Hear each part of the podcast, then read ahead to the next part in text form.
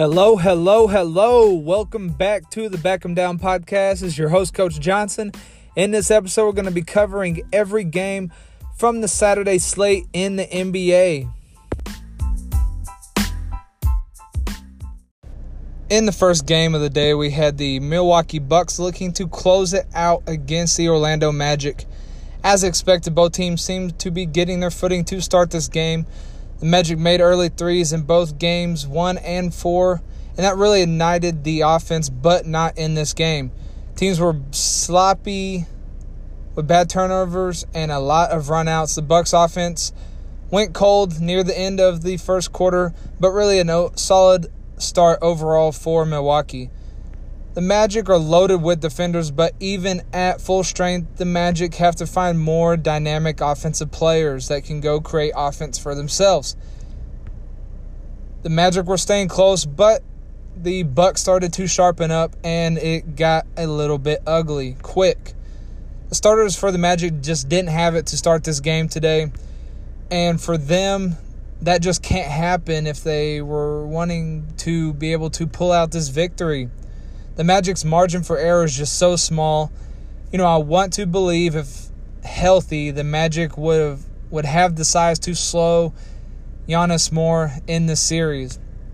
You know, they're missing Aaron Gordon, Jonathan Isaac, Al-Farouq Aminu, and they're just such a huge loss in a series like this. Giannis being guarded by the likes of Terrence Ross and Fournier and Ennis and Gary Clark while they've done an admirable job, Giannis is like Shaq out there playing with all of these guards on him.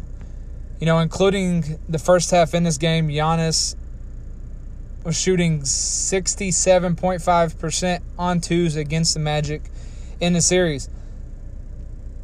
When the third quarter started going, the Bucks offense really started to kick into gear and looked good and probably as good as it had looked all series. There Magic tried to go small to keep offense out there, and Giannis just completely took over the game. A sense of hope came in the form of Giannis picking up his fifth foul late in the third quarter, and the Bucks were only up by 14. It made the game a lot more interesting as the Magic kept fighting like they always are and cut down the lead all the way to 3. But the Magic the Bucks, sorry, were just the better team and deserved to win this series. The Magic's margin of error was just too small, and they left a lot of points on the board. It will go down as another gentleman's sweep, but the Magic fought and showed how valuable their playoff experience was. They played better in the playoff in the playoffs despite all that they were without. It, this is the first time the Bucks have advanced beyond the first round in consecutive years since 1986 and 1987. In the second game of the day, we had the Houston Rockets taking on the Oklahoma City Thunder, trying to break, break the 2 2 tie in the series.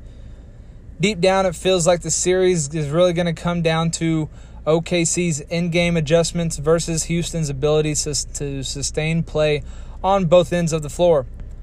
The Westbrook plus bench lineups remain a little off for Houston especially since Westbrook just clearly didn't have his full offensive rhythm in this game because his handle was a little loose and his finishing just wasn't crisp as we're used to seeing. But he's creating open looks for his teammates at will. Houston has to start doing a better job of containing Dennis Schroeder, and how they can do that is help themselves by showing help early on his drives. You know, I'm trying to figure out when is Houston going to figure out that Dennis Schroeder and Shai Gilgeous-Alexander are the keys to this series for OKC offensively. If you can contain them two and not let them go get going alongside Chris Paul, then and Gallinari, then you really have a big chance to beat them. Westbrook in transition just adds so much to Houston because of the attention he commands. Houston was mixing in the roles in pick and roll and it was very key to success as most teams are used to them picking and popping. You know, I watching this game, You know, you could tell that you OKC had gotten used to the pop and help and recovery was second nature to them. You know, I thought something that worked well in a few possessions for Houston in this game was the Harden Westbrook pick and roll, and I really expected to see more of that in the second half. OKC has been having a lot of success with Luguentz Dortz fighting over and under screens to keep in front of Harden. Thing I was looking for offensively for OKC to do was using Dort more as a screener with how Houston was guarding him. One thing that I thought Houston did a great job of was placing Harden at the top of the key with the wing driving because they are able to draw that defender and kick, and then Harden is able to tack off that closeout. You know, especially when Dort is at that position having to guard Harden, he is not going to help as much off of Harden, and so that opens up isolation possession for whoever that person is on the wing, whether Westbrook, Gordon, Covington, Danuel House, any of those guys that can make play off, plays off the bounce.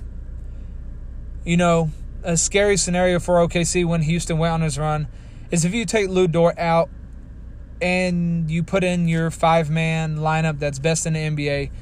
If it doesn't work, then where do you go from here? Houston went on their massive line, run, and OKC can never crawl back into it. Another part of that problem was OKC having their two leaders in field goal attempts be Luguentz Dortz and Darius Bazley. That is not what they need. And unfortunately, Dar- Shai Gilgeous-Alexander has been off in this series, and it's tough for OKC to generate offense and sustain it when this is happening. Houston did a better job of guarding the ball and guarding isolation possessions. They did a great job individually taking on the challenge, and the weak side defense was better as well. I will be back shortly to talk about the last game of the day after a quick word from our sponsor, Anchor. In last game of the day, we had the Los Angeles Lakers looking to close out the series against the Portland Trailblazers. The beginning of this game was very free flowing with the resemblance of a pickup game. AD was going to be able to have a lot of open looks in this game, especially from the perimeter against the big Blazers lineup with Whiteside and Nurkic both on the floor right now in this moment, Anthony Davis's jump shot is at an elite level. Just a very polished and incredible rhythm from all over the floor, whether that's the mid range, around the basket, stretching all the way out to the perimeter. And this amplifies his off the dribble game that has improved greatly in both isolation situations out of the triple threat, but also when attacking closeouts. Unfortunately, the Lakers cannot pull away in this game because of their focus. You know, I would give it the grade of a C level. You know, sloppy offense and not really locked in defensively. The Lakers should have made it a focus to get Anthony Davis in the post every possession, but they got into a flow where they thought it was an equal opportunity offense, which did not bode well for them you know, whatever momentum they had disappeared, and the Blazers were to able to gain a lot of great rhythm. Unfortunately for the Blazers, something that has continued to hinder them was that they were unable to defend the perimeter or the paint. So they were not able to build on or sustain a lead. McCollum and Carmelo were hitting shots at a high level in the first half to keep the game tight and continue to do so late into the game when it was in crunch time. They were able to exploit the Lakers' perimeter defenders as can, Danny Green continues to struggle from three. It's hard to remember when the last time Danny Green hit a three from the right corner. His more prime spot on the floor to knock down shots is from the left side of the floor as he's more lined up. But with how the Lakers set up offensively, most of his shots come from that right corner because of LeBron and Anthony Davis posting on the left block. Down the stretch, Portland relied far too much on isolation and turned the ball over in the last few minutes for the Lakers to pull away capped off by the Anthony Davis lob. It was nostalgic and a reminiscence of Kobe to Shaq lob in 2000. It is unfortunate to see the season come to an end for Portland after their run in the bubble. I will be intrigued to see what a healthy Portland squad can do next year if they're able to keep their pieces. With this series victory, LeBron is now 14 0 in the first round playoff series. And that wraps it up for this episode of the Back 'em Down podcast. I hope everyone enjoyed the show. Please enjoy your Monday. Take care of yourselves. Relax before another week gets started. Enjoy the basketball that will be on the screen today. Enjoy time with your family. And I can't wait until the next episode of the Back 'em Down podcast. Take care.